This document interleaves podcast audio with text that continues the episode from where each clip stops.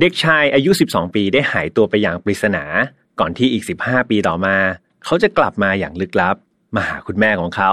แต่เขาไม่ได้มาคนเดียวกับเพื่อนๆเขามากับชายปริศนาอีกคนหนึ่ง ซึ่งดูทีท่าแล้ว เด็กหนุ่มคนนี้ก็มีอาการกลัวชายปริศนาคนนี้อยู่ตลอดเวลา หลังจากพูดคุยกันได้สักพักหนึ่งเด็กชายคนนี้ก็จากไป พร้อมกับชายปริศนาคนนั้น โดยที่ไม่บอกกล่าวอะไรเลย ว่าเขาไปไหน เขาไปกับใคร เขากลับมาทำไม และชายปริศนาคนนั้นคือใครกันแน่ ทุกอย่างคือปริศนาที่เราจะมาร่วมกันหาคำตอบใน episode นี้กันครับ พบกับเรื่องราวที่คุณอาจจะหาไม่เจอ แต่เราเจอใน f i n a l f a r Podcast brought to you by ทิปโก้อิสเรียลทิปโก้เรียวกว่าท้าให้ลอง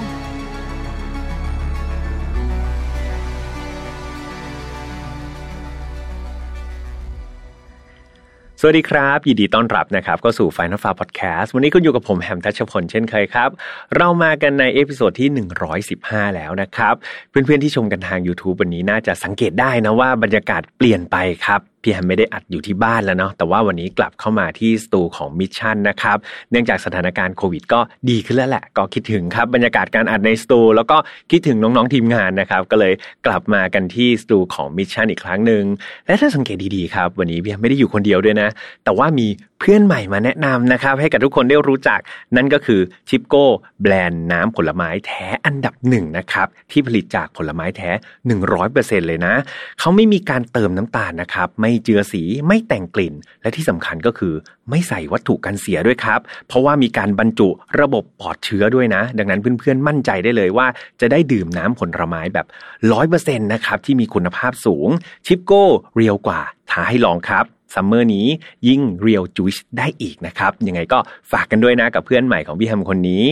เอาแหละก่อนที่จะไปเล่าคดีในวันนี้นะครับก็ต้องพูดเหมือนเดิมทุกครั้งว่าฝ่ายนัดฟาวไม่สนับสนุนความรุนแรงทุกประเภทครับ ทุกเรื่องที่นำมาเล่าเนี่ยอยากให้ฟังไว้เป็นบทเรียนนะครับ เอาประสบการณ์จากอดีตที่มันเลวร้ายมาป้องกันนะครับมาสร้างเป็นเกราะป้องกันไม่ให้เกิดกับเรา แล้วก็คนที่เรารัก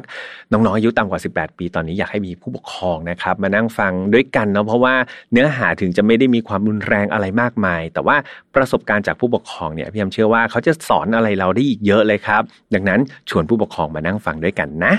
โอเค ถ้าเกิดพร้อมกันแล้วนะครับ มาเข้าสู่คดีในวันนี้กันเลยดีกว่า เรื่องราวนี้ครับต้องเริ่มต้นจากชายคนหนึ่งนะเขามีชื่อว่าจอห์นเดวิดกอชครับหรือว่าใครๆเนี่ยก็จะเรียกเขาว่าจอห์นนี่กรอชจอห์นนี่กรอชคนนี้ครับเกิดเมื่อวันที่ 12 พฤศจิกายนปี 1969 ครับที่เมืองที่ชื่อว่าดีมอยนะครับรัฐไอโอวาประเทศสหรัฐอเมริกาครับ คุณพ่อของจอห์นนี่เนี่ยมีชื่อคล้ายๆกันครับเขาชื่อว่าจอห์นนะแล้วก็คุณแม่เนี่ยชื่อว่านอรีนกอชตัวจอห์นนี่เองเนี่ยถือว่าเกิดมาตามวิถีคันลองของชาวอเมริกันเลยครับ มีการเลี้ยงดูไม่ได้ผิดแปลกไปจากเด็กอเมริกันคนอื่น จนกระทั่งเวลาผ่านไปครับ จอห์นนี่ก็เติบโตขึ้นมาเป็นเด็กอายุ 12 ปีแล้ว ในเช้าตรู่วันที่ 5 กันยายนปี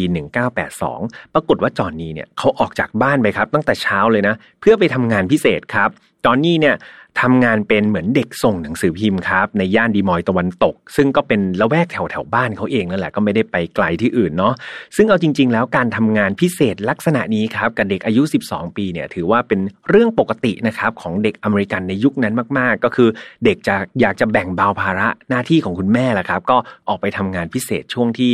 ปิดเทอมหรือว่าช่วงที่มีเวลาว่างจากการเรียนเนาะซึ่งหนึ่งในนั้นก็คือจอห์นนี่นี่แหละเขาก็ไปเป็นเด็กส่งหนังสือพิมพ์ครับแต่ปรากฏว่าช่วงสายๆครับที่บ้านเนี่ยของจอห์นนี่เนี่ยก็ได้รับโทรศัพท์สายหนึ่งโทรเข้ามาเนาะ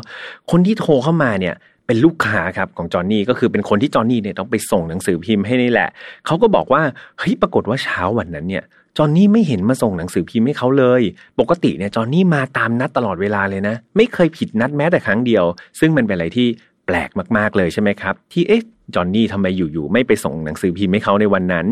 สิ่งนี้ก็เริ่มสร้างความกังวลครับ ให้กับจอห์นแล้วก็โนลีนเป็นอย่างมาก พวกเขาก็เลยเริ่มออกเดินทางตามหาลูกชายครับว่าเอ๊ะลูกชายของเขาหายไปไหนหรือเปล่า พร้อมกับมีเพื่อนบ้านนะครับ หลายๆคนเลยนะ ช่วยกันออกตามหานะครับ ว่าจอห์นนี่เนี่ยหายไปไหนในวันนั้น ได้มีการสอบถามแก๊งเด็กส่งหนังสือพิมพ์ครับที่เป็นเพื่อนๆของจอห์นนี่ที่เคยไปส่งด้วยกันนี่แหละว่าเฮ้ยมีใครเห็นจอห์นนี่บ้างหรือเปล่า ก็ปรากฏว่ามีคนคนหนึ่งครับที่เป็นเพื่อนๆในแก๊งส่งหนังสือพิมพ์เนี่ยเขาก็บอกว่าเขาเห็นจอนนี่ครั้งสุดท้ายเนี่ยเป็นจังหวะที่จอนนี่เนี่ยทำหนังสือพิมพ์ตกครับ แล้วจอนนี่เนี่ยกำลังเอื้อมมือลงไปเก็บมัน แล้วหลังจากนั้นพวกแก๊งเขาก็ขับจักรยานผ่านไป แล้วก็ไม่มีใครเห็นจอนนี่นับตั้งแต่ตอนนั้นอีกเลย นอกจากนี้ยังมีเพื่อนจอนนี่อีกคนหนึ่งครับแต่นี่ไม่ใช่เพื่อนที่อยู่ในแก๊งส่งหนังสือพิมพ์นะ แต่ว่าเป็นเพื่อนที่อยู่ที่บ้านหลังหนึ่งนี่แหละ เพื่อนคนนี้มีชื่อว่าไม้ครับ ไม้บอกว่าในเช้าวันนั้นเนี่ยเขาก็เหมือนตื่นนอนขึ้นมา แล้วก็มองไปที่หน้าต่าง ผ่านทางหน้าต่างห้องนอนครับเขามองออกไปจังหวะนั้นเนี่ยเขาเห็นจอนนี่พอดีเลยกำลังขับจักรยานนะปั่นจักรยานมาแถวแถวบ้านเขาเขาก็มองไปทางหน้าต่างก็เห็นจอนนี่เขาก็เลยเหมือนดูผ่านหน้าต่างนั่นแหละดูว่าไอ้จอนนี่ทำอะไรอยู่ ไม้เล่าให้ฟังว่าเขาเห็นว่าจอนนี่เนี่ยตอนนั้นกำลังยืนคุยกับผู้ชายคนหนึ่งครับ ซึ่งผู้ชายคนนี้นั่งอยู่ในรถยนต์ยี่ห้อฟอร์ดรุ่นเฟมองครับก็เนี่ยกำลังคุยกันอยู่ ไม้ยังได้สังเกตด้วยนะว่า ทะเบียนรถฟอร์ดคันนั้นน่ะที่ผู้ชายที่คุยกับจอนนี่อยู่เนี่ย ปรากฏว่าไม่ใช่รถที่อยู่ในรัฐไอโอวาครับ แต่ว่าเป็นรถที่มาจากรัฐเนบราสกานะครับ ซึ่งอยู่มีระยะห่างไกลพอสมควรเลย เหมือนเป็นรถที่ขับมาจากต่างรัฐอีกทีหนึ่งเนาะเพียงแต่ระยะห่างจากหน้าต่าง ห้องนอนของไม้เนี่ยกับจุดที่จอนนี่คุยกับผู้ชายคนนั้นนะมันก็ค่อนข้างไกลครับทำให้ไม้เนี่ยก็ไม่รู้หรอกครับว่าพวกเขาเนี่ยหยุดคุยเรื่องอะไรกัน เพียงแต่เห็นว่าเออพวกเขาเนี่ยหยุดคุยกันเท่านั้นเอง ไม่ได้มองครับจากหน้าต่างห้องตัวเองจนกระทั่งจอนนี่เนี่ยก็เดินแยกจากผู้ชายที่อยู่ในรถฟอร์ดคันนั้นไป แต่ก็เหมือนว่าหลังจากที่จอนนี่เนี่ยเขาพยายามจะเดินแยกออกไปแล้วครับ ชายในรถฟอร์ดคันนั้นพยายามที่จะขับตามจอนนี่ครับขับตามไปอย่างช้าๆด้วย จนกระทั่งมันพ้นสายตาของไม้ไป และนี่ก็คือสิ่งที่ไม้เห็นครับ แล้วก็เล่าให้กับทางครอบครัวฟัง จอนครับคนที่เป็นพ่อแล้วก็เพื่อนบ้านเนี่ยก็ช่วยกันหาจอนนี่ต่อนะว่าเฮ้ยลูกชายหายไปไหนนะมันดูเป็นอะไรที่แบบผิดปกติมากๆ หาจนกระทั่งตอนเย็นเลยครับหกโมงเย็นวันนั้นปรากฏว่าเขาได้ไปเจอกับรถจักรยานครับ ที่เป็นรถจักรยานของจอนนี่นี่แหละ ใช้ในการส่งหนังสือพิมพ์เนาะซึ่งเอาจริง ๆ แล้วมันไม่ได้จอดไกลจากบ้านครับ มันห่างไปเพียง 2 บล็อกเท่านั้นเอง เป็นรถจักรยานของจอนนี่เนี่ยจอดตั้งทิ้งไว้ และที่สำคัญก็คือจักรยานที่ส่งหนังสือพิมพ์เพื่อนๆมันจะมีกระเป๋าใช่ไหมครับ ที่เขาบรรจุหนังสือพิมพ์เนี่ยใส่ลงไป ปรากฏว่าหนังสือพิมพ์เนี่ยมันยังอยู่เต็มกระเป๋าเลยครับ ตีความได้ว่าอะไรตีความได้ว่าจอนนี่เนี่ยยังไม่ได้ออกไปส่งหนังสือพิมพ์เลยด้วยซ้ำครับ ก่อนที่เขาจะจอดจักรยานอันนั้นทิ้งไว้ และหายตัวไปอย่างปริศนา ในตอนนี้ทางครอบครัวของจอนนี่ก็คิดว่ามันไม่ปกติครับ มันผิดปกติมากๆ ก็เลยตัดสินใจแจ้งเจ้าหน้าที่ตำรวจครับของเมืองดีมอยนั่นแหละ ให้ช่วยกันออกตามหาจอนนี่ อย่างไรก็ตามครับ กฎหมายในยุคนั้นนะครับ ทางครอบครัวเนี่ยมีการแจ้งคนหาย ไปแล้วใช่ไหมแต่ก็ใช่ว่าเจ้าหน้าที่จะทำงานเลยเนาะคือตามกระบวนการกฎหมายในยุคนั้นนะครับ ต้องบอกเพื่อนๆว่าเขาจะรับแจ้งความคนหายเนี่ยก็ต่อเมื่อคนนั้นได้หายตัวไปแล้วถึง 72 ชั่วโมงครับ ซึ่งจอนนี่เนี่ยจริง ๆ ยังไม่ถึงนะยังไม่ถึงเวลาเนาะแถมเจ้าหน้าที่ก็บอกว่าเฮ้ยกว่าเขาจะต้องแบบ ดำเนินการได้เนี่ยเขาก็ต้องมีการไปเก็บข้อมูลอะไรต่างๆ นานา ซึ่งกระบวนการเหล่านี้ใช้ระยะเวลาค่อนข้างนานครับ กว่าตำรวจเนี่ยจะเริ่มได้แบบลงมือตามหาจอนนี่จริง ๆ ก็ใช้เวลานานพอสมควรเลย เมื่อเข้ากระบวนการสืบสวนเนี่ยตอนแรกครับ เจ้าหน้าที่ดูจากหลักฐานต่างๆ ดูจากข้อมูลของพยานต่างๆ เนี่ย เจ้าหน้าที่ก็คิดว่าสมมุติฐานที่น่าจะเป็นไปได้มากที่สุดก็คือจอนนี่น่าจะถูกลักพาตัวครับ เพราะว่าจนถึงตอนนี้ยังไม่มีการพบตัวจอนนี่เลยเนาะแล้วก็ไม่มีใครเห็นเลยว่าจอนนี่เนี่ยเดินทางไปไหนด้วยตัวเขาเอง ดังนั้นตำรวจก็คิดว่าน่าจะเป็นความไม่สมัครใจของจอนนี่มากกว่าก็คือถูกลักพาตัวนั่นแหละโดยใครบางคนอย่างไรก็ตามครับเพื่อนๆ หลังจากพยายามไปเก็บข้อมูล แล้วก็สอบถามจากพยานหลาย ๆ คนนะว่าเฮ้ยมีใครเห็นจอนนี่อีกหรือเปล่าเนี่ย ปรากฏว่ามันไม่มีข้อมูลอะไรที่เป็นประโยชน์กับคดีนี้เลยครับ แล้วเวลาก็ผ่านไปเรื่อย ๆ แล้วก็ไม่มีใครติดต่อมาที่บ้านของจอนนี่ด้วยนะ ซึ่งมันเป็นไงครับ มันก็ดูแปลกๆ ใช่ไหมคือถ้าคนจะลักพาตัวเด็กสักคนหนึ่งไปเนี่ย อย่างน้อยเขาก็อยากจะได้เงิน หรืออยากจะได้อะไรสักอย่างหนึ่งก็ต้องโทรกลับไปติดต่อที่บ้านของจอนนี่ แต่นี่ครอบครัวจอนนี่ไม่ได้รับสายโทรศัพท์ หรือว่าได้รับการติดต่อจากใครเลยครับ ดังนั้นสมมติฐานที่ว่าเป็นการลักพาตัวเนี่ยก็ดูเหมือนจะไม่มีน้ำหนักเหมือนกันเนาะคดีนี้ครับยิ่งอยู่ก็ยิ่งมืดมนครับ ไม่มีความคืบหน้าใดๆเลย ไม่มีหลักฐานไม่มีข้อมูลใหม่ ๆ เลย ก็เรียกว่ามีการสืบสวนไปประมาณ 3 เดือนครับ แต่ก็ยังไม่มีข้อมูลใหม่ ๆ ของจอห์นนี่เลย นอรีนเนี่ย คนที่เป็นแม่ก็ทุกข์ใจอย่างหนักเนาะลูกชายหายไปทั้งคน อยู่ๆเนี่ยนอรีนบอกว่าเฮ้ยเธอเนี่ยได้รับโทรศัพท์สายหนึ่งครับ เป็นโทรศัพท์นิรนามนะโทรมาบอกว่าเนี่ยคนคนนี้เขาโทรมาจากเมืองอื่นเลยเขาโทรมาจากโอกาโฮมาเลยนะเขาบอกว่าเนี่ยเขาเห็นเด็กผู้ชายคนหนึ่งเนี่ยทำท่าเหมือนตะโกนขอความช่วยเหลือ แล้วก็มีผู้ชายคนหนึ่งเนี่ยพยายามจะบังคับขู่เข็นเด็กคนนี้อยู่ ตอนที่โทรมาเนี่ยเขาก็ไม่มั่นใจหรอกว่าคือจอนนี่ลูกของนอรีหรือเปล่า แต่ก็โทรมาบอกนอรีนไว้ก่อน แต่เป็นไงนอรีนคนที่เป็นแม่ ตอนนั้นเธอมีความหวังครับคือขอให้อะไรก็ได้ที่ได้ข่าวเกี่ยวกับลูกเนี่ย ไม่รู้ว่าจริงเท็จยังไง คือไม่กรองแล้วตอนนั้น เธอปักใจเชื่อครับว่านั่นแหละลูกเธอแน่ๆ ลูกเธอต้องอยู่ที่โอกาโฮมาแน่ๆครับ เพราะว่าคนเป็นแม่ไงครับ ขออย่างเดียวขอให้รับรู้ว่า ลูกเราเนี่ยยังไม่จากไปนะลูกเรายังมีชีวิตอยู่อยู่กับใครสักคนที่ไหนก็ได้ นั่นคือสิ่งที่นอรีนครับ ปักใจเชื่อว่าสายปริศนาเนี่ยไม่ใช่สายป่วนหรอกต้องเป็นความจริง และลูกเธอต้องอยู่ที่โอกาโฮมา อย่างไรก็ตามครับ หลังจากสายปริศนานั้นโทรมา ก็ไม่มีความคืบหน้า ไม่มีข้อมูล แล้วก็ไม่มีอะไรเกี่ยวกับคดีนี้ เพิ่มเติมอีกเลยครับ เวลาผ่านไปหลายปีแล้วทางครอบครัวมีการจ้างนักสืบด้วยนะก็เห็นว่าตำรวจเนี่ยสืบเท่าไหร่ก็สืบไม่เจอใช่ไหมครับก็ไปจ้างนักสืบมาช่วยกันตามหา แต่ปรากฏว่านักสืบหลายต่อหลายคนเนี่ยก็ไม่พบล่องรอยครับ หรือว่าไม่พบตัวของจอห์นนี่เลยแม้แต่คนเดียวครับ จนกระทั่งเวลาผ่านไปเนี่ย จนถึงปี 1984 ละ ภาพถ่ายของจอห์นนี่เป็นภาพถ่ายของจอห์นนี่ตอนที่เขาหายตัวไปเนาะได้ถูกเผยแพร่ครับ พร้อมกับรูปของเด็กอีกคนหนึ่ง ซึ่งเป็นเด็กที่หายตัวไปอย่างลึกลับ ลักษณะคล้ายๆกับจอห์นนี่เลย เด็กคนนี้มีชื่อว่าจูนิต้า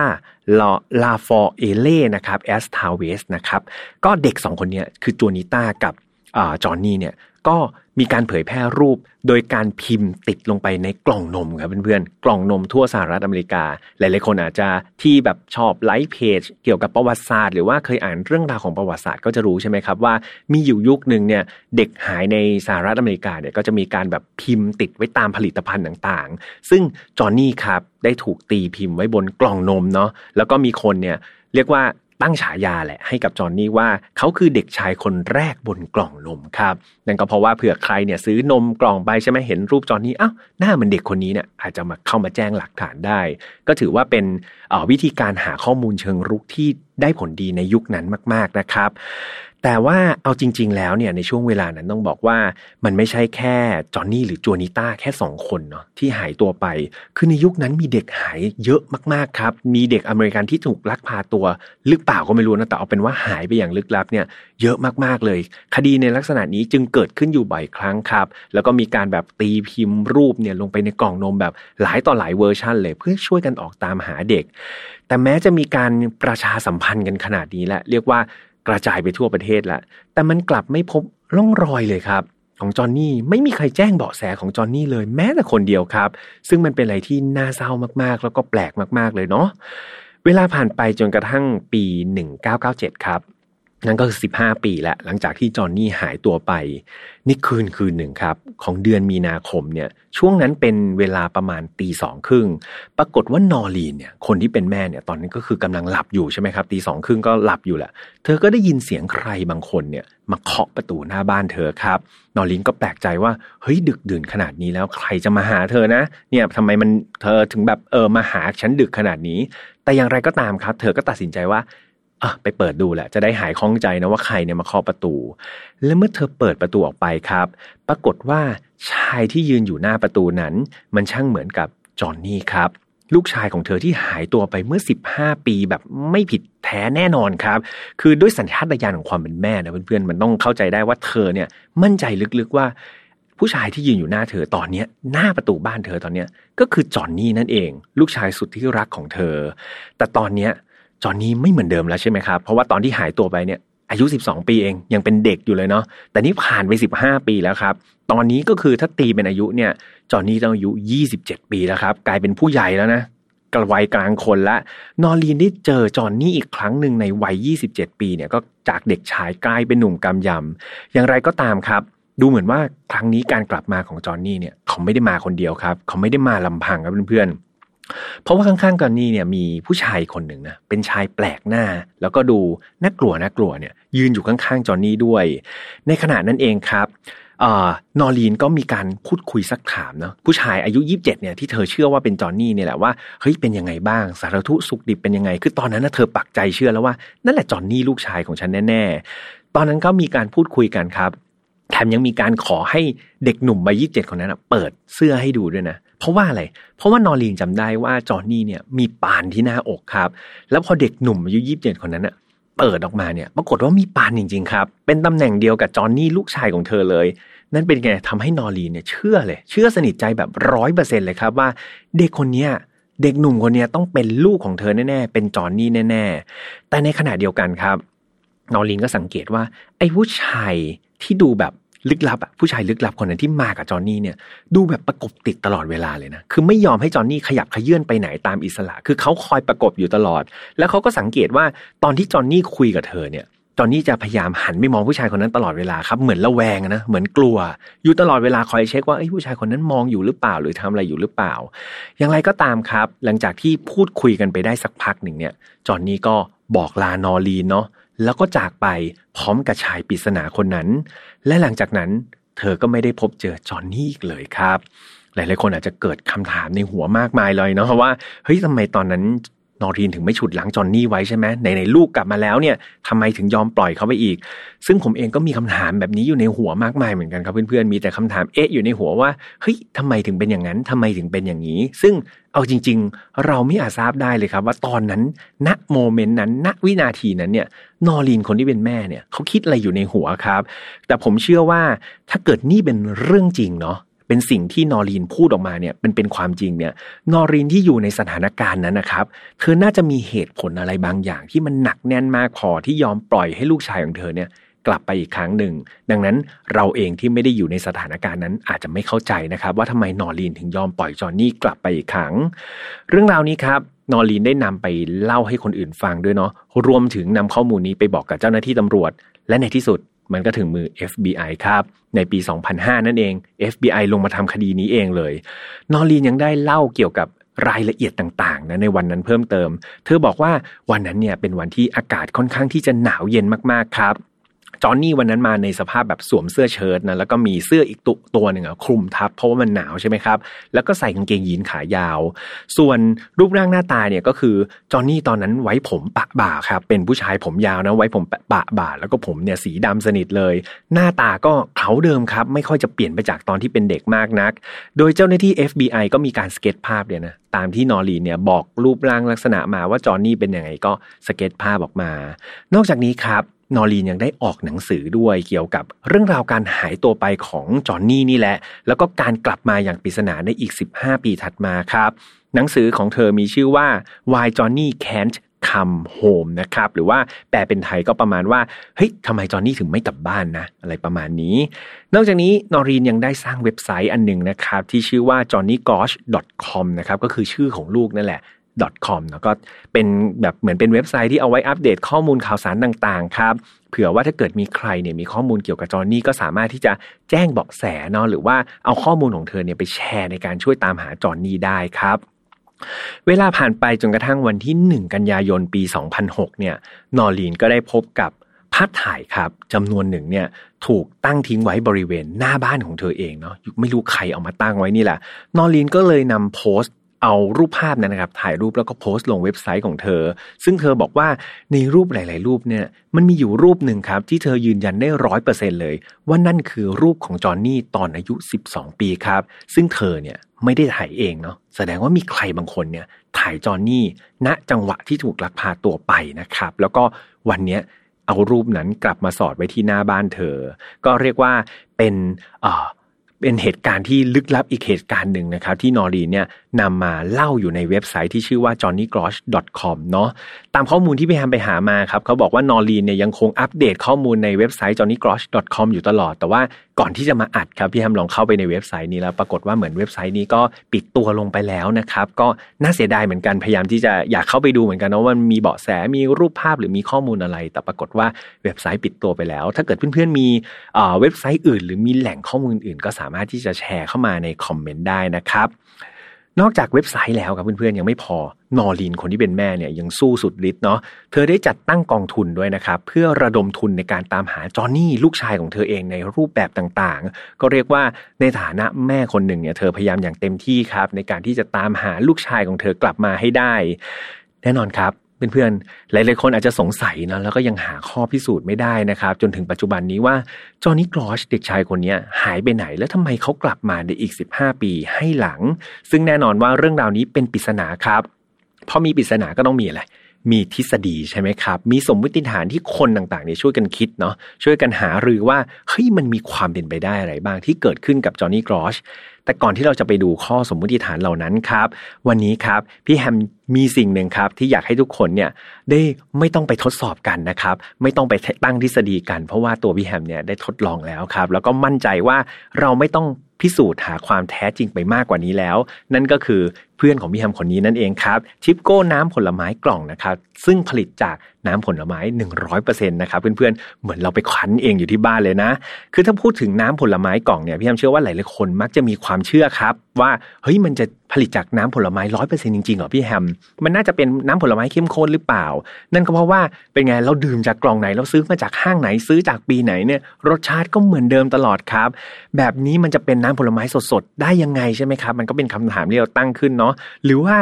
เราซื้อมาต้องนานเนี่ยเขาผลิตมาต้องนานทำไมน้ำผลไม้ยังคงรสชาติที่ดีได้นะครับ โดยที่ไม่หมดอายุ และจะไม่ใส่วัตถุกันเสียได้จริงๆหรอ นี่ก็เป็นคำถามที่เกิดขึ้นมาในหัวนะครับ แต่คำถามเหล่านั้นครับ พี่แฮมได้พิสูจน์มาให้ทุกคนแล้วนะครับ เพราะว่าน้ำผลไม้ทิปโก้ที่อยู่กับพี่แฮมตอนนี้ผลิตจากน้ำผลไม้แท้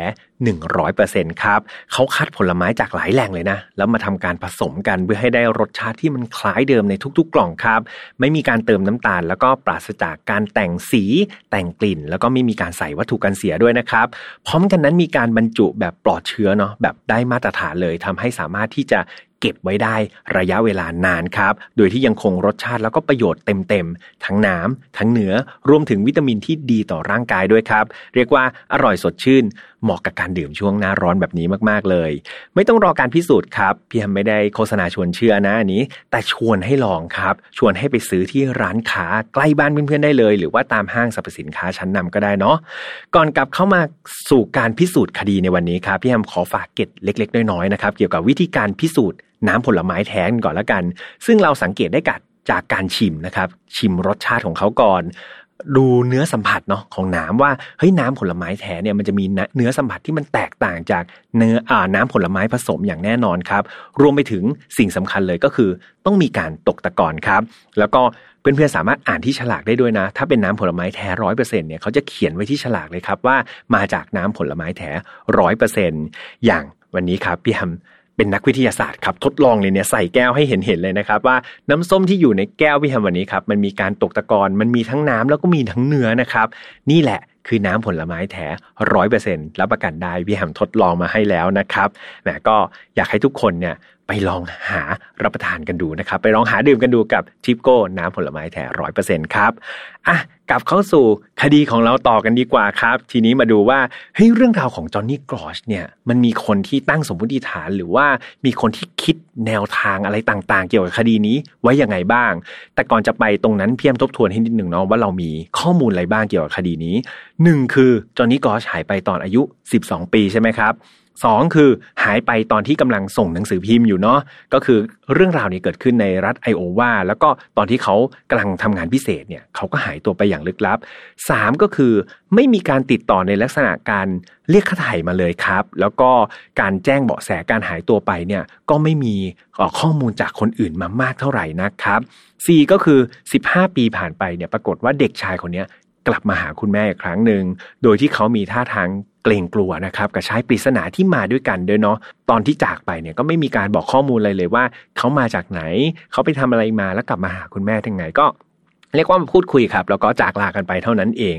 นี่ก็คือเบาะแสคร่าวๆนะครับ ที่เราได้จากข้อมูลที่พี่ทำเล่าไปในตอนต้นเนาะคราวนี้มาดูทฤษฎีกันดีกว่า ทฤษฎีนะครับแล้วก็ความเป็นไปได้ว่าเฮ้ยมันมีทฤษฎีที่คนตั้งไว้อย่างไรบ้าง ข้อหนึ่งครับ เขาตั้งว่า จอห์นนี่เนี่ยอาจจะหนีออกจากบ้านเองครับ ก็คืออาจจะหนีตามเพื่อน หนีตามคนรัก หรือว่าหนีตามภาษาวัยรุ่นคือ 12 ปีของฝรั่งเนี่ยก็ถือว่าเป็นเริ่มเป็นวัยรุ่นแล้วใช่ไหมครับ เป็นวัยรุ่นตอนต้นแล้ว อยากรู้อยากลองครับ อยากจะใช้ชีวิตของตัวเอง ก็เลยหนีออกจากบ้านไปเลย นี่คือคนคิดนะครับ เป็นสมมติฐานข้อแรก ซึ่งอันนี้ก็มีจุดที่น่าสังเกตนิดนึงก็คือ เอาจริง ๆ เด็กจะหนีออกจากบ้านนะครับ ตั้งแต่อายุ12เนี่ยมันก็ ไม่จำเป็นจะต้องหายตัวไปแบบปริศนาแบบนี้ใช่ไหมครับ เขาอาจจะติดต่อกลับมาหาแม่บอกว่าตอนนี้เขาอยู่ที่ไหนอะไรอย่างไร แล้วการกลับมาอีก 15 ปีให้หลังเนี่ย มาพร้อมกับผู้ชายแปลกๆ ก็ไม่รู้เหมือนกันครับว่า ถ้าเขาหนีออกจากบ้านจริงเนี่ยเขาไปเจออะไรมาบ้างเนาะ อันนี้ก็มีความน่าเชื่อถือในระดับหนึ่งครับ แต่ก็ยังมีจุดให้คิดทบทวนอะไรกันอีกพอสมควร อันนี้เป็นทฤษฎีแรกนะครับ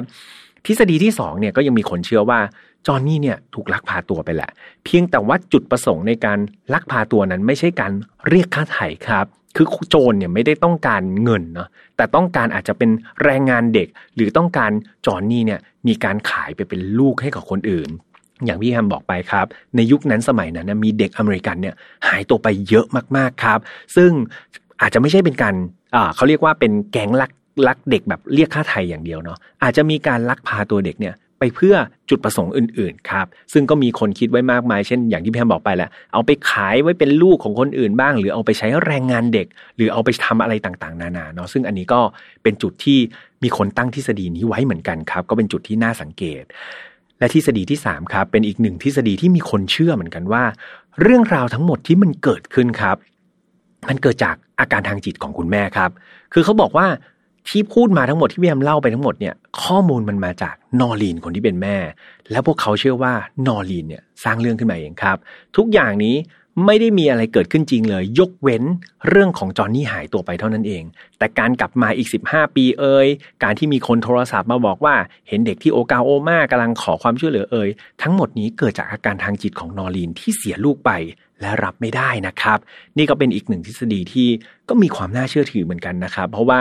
เราก็ไม่สามารถที่จะไปวาริเดตได้นอหรือว่าไปเช็คได้ว่าสิ่งที่นอรีนพูดเนี่ยเป็นความจริงหรือเปล่า ก็มีเพียงคนเดียวเท่านั้นแหละครับที่รู้ว่าสิ่งที่พูดนั้นเป็นความจริงหรือเปล่าก็คือตัวนอรีนเองครับ ก็เรียกว่า คดีนี้ครับจนถึงปัจจุบันก็ยังเป็นอีกหนึ่งคดีที่ยังหาคำตอบไม่ได้นะครับ แล้วก็อยากให้เพื่อนๆเนี่ยเข้ามาช่วยกันคิดครับ เข้ามาช่วยกันตั้งทฤษฎีเนาะเพื่อนๆคิดเห็นเป็นอย่างไรว่า เอ๊ะ เห็นด้วยกับทฤษฎีข้อไหนที่พี่แอมเล่าไปหรือเปล่า หรือว่าอาจจะมีทฤษฎีของตัวเองก็สามารถที่จะแชร์กันได้นะครับ คดีนี้ก็จบลงไปแล้วแบบที่ยังมีปริศนาข้างๆ คาๆกันอยู่นิดนึงนะครับ แต่ว่าสุดท้ายแล้วแหละก็อย่างที่พี่แอมบอกไปว่าวันนี้ก็ต้องแนะนำเพื่อนใหม่กันเยอะนิดนึงนะครับเพราะว่าทิปโก้น้ำผลไม้ร้อยเปอร์เซ็นต์เนี่ยอย่างที่บอกไปว่าไม่ต้องพิสูจน์แล้วล่ะครับพี่แฮมพิสูจน์มาให้แล้ว และเพื่อนคนนี้ยังอยู่กับพี่แฮมไปอีกนานนะครับดังนั้นขอความกรุณาเอ็นดูเพื่อนใหม่พี่แฮมคนนี้ด้วยนะครับอย่าลืมไปสนับสนุนทิปโก้น้ำผลไม้ร้อยเปอร์เซ็นต์ของจริงที่ใครๆก็พิสูจน์ได้เพราะว่าทิปโก้ is real ครับเขาเป็นของจริงและลบล้างความเชื่อเดิมๆนะครับเพื่อนๆแล้วก็มาพิสูจน์ความสดแท้ได้ที่ร้านค้านะครับใกล้บ้านเลยหรือว่าสามารถติดต่อไปทาง ห้างสรรพสินค้าต่างๆ ก็ได้นะครับ เรียกว่าหาซื้อง่ายครับชิปโก้เรียวกว่าท้ายรองซัมเมอร์นี้ยิ่งเรียวจูชได้อีกนะครับสำหรับไฟนอตฟาวครับออกอากาศทุกวันอังคารนะครับทางช่อง Mission to Pluto ในช่องทางเดิมครับไม่ว่าจะเป็น YouTube Spotify SoundCloud Podbean Apple Podcast ครับใครที่ชอบฟังไฟนอลฟาวกันยาวๆ ก็มีใน Spotify แล้วก็ Apple Podcast เนี่ยเป็นช่องแยกนะโลโก้สีแดงๆ ตามไป Follow กันได้ครับ สุดท้ายก็คือฝากไป ติดตามนะครับ Mission to Pluto ด้วยนะครับแฟนเพจของเราในนั้นจะมีเนื้อหาแล้วก็เรื่องราวดีๆนะครับที่น้องๆทีมงานเนี่ยตั้งใจมากๆเลยนะ แล้วก็เนี่ยแบบคดีที่แพมเล่าวันนี้ก็จะเดี๋ยวจะมีในรูปแบบของบทความด้วยนะครับ ใครที่ฟังแล้วอยากจะกลับไปอ่านอีกครั้งหนึ่งก็ไปติดตามได้ทางแฟนเพจอ๋อ เกือบลืมครับฝ่ายนัฟาแฟมิลี่นะครับครอบครัวของเราตอนนี้ 11,000 คนกว่าๆแล้วนะครับ ก็ดีใจมากๆเป็นครอบครัวที่ใหญ่ขึ้นเรื่อยๆครับและทุกคนเนี่ยก็น่ารักกันดีทีเดียว ใครที่ยังไม่เข้าไปก็ฝากติดตามแล้วก็เข้าไปกันด้วยนะครับ สำหรับวันนี้คงต้องลากันไปก่อนนะครับ ดูแลสุขภาพดีๆเนาะวันนี้ในสตูค่อนข้างหนาวมากๆ ถ้าเกิดเสียงพี่ทำมีอาการสั่นนะครับ ก็ต้องขออภัยด้วยนะครับ เพราะว่าเออน้องก็ค่อนข้างอยู่กันหลายคนก็เลยเปิดแอร์กันหนาวเย็นนะครับ โดยที่ไม่ได้สงสารพี่แฮมที่นั่งอยู่คนเดียวตรงนี้เลยนะครับแซวน้องหลังกล้องนิดนึงสำหรับวันนี้คงต้องลาไปก่อนครับ แล้วเจอกันใหม่วันอังคารหน้านะครับ สวัสดีครับ พบกับเรื่องราวที่คุณอาจจะหาไม่เจอ แต่เราเจอใน f i n a l f a r Podcast Presented by Tipco is real Tipco เรียวกว่า ท้าให้ลอง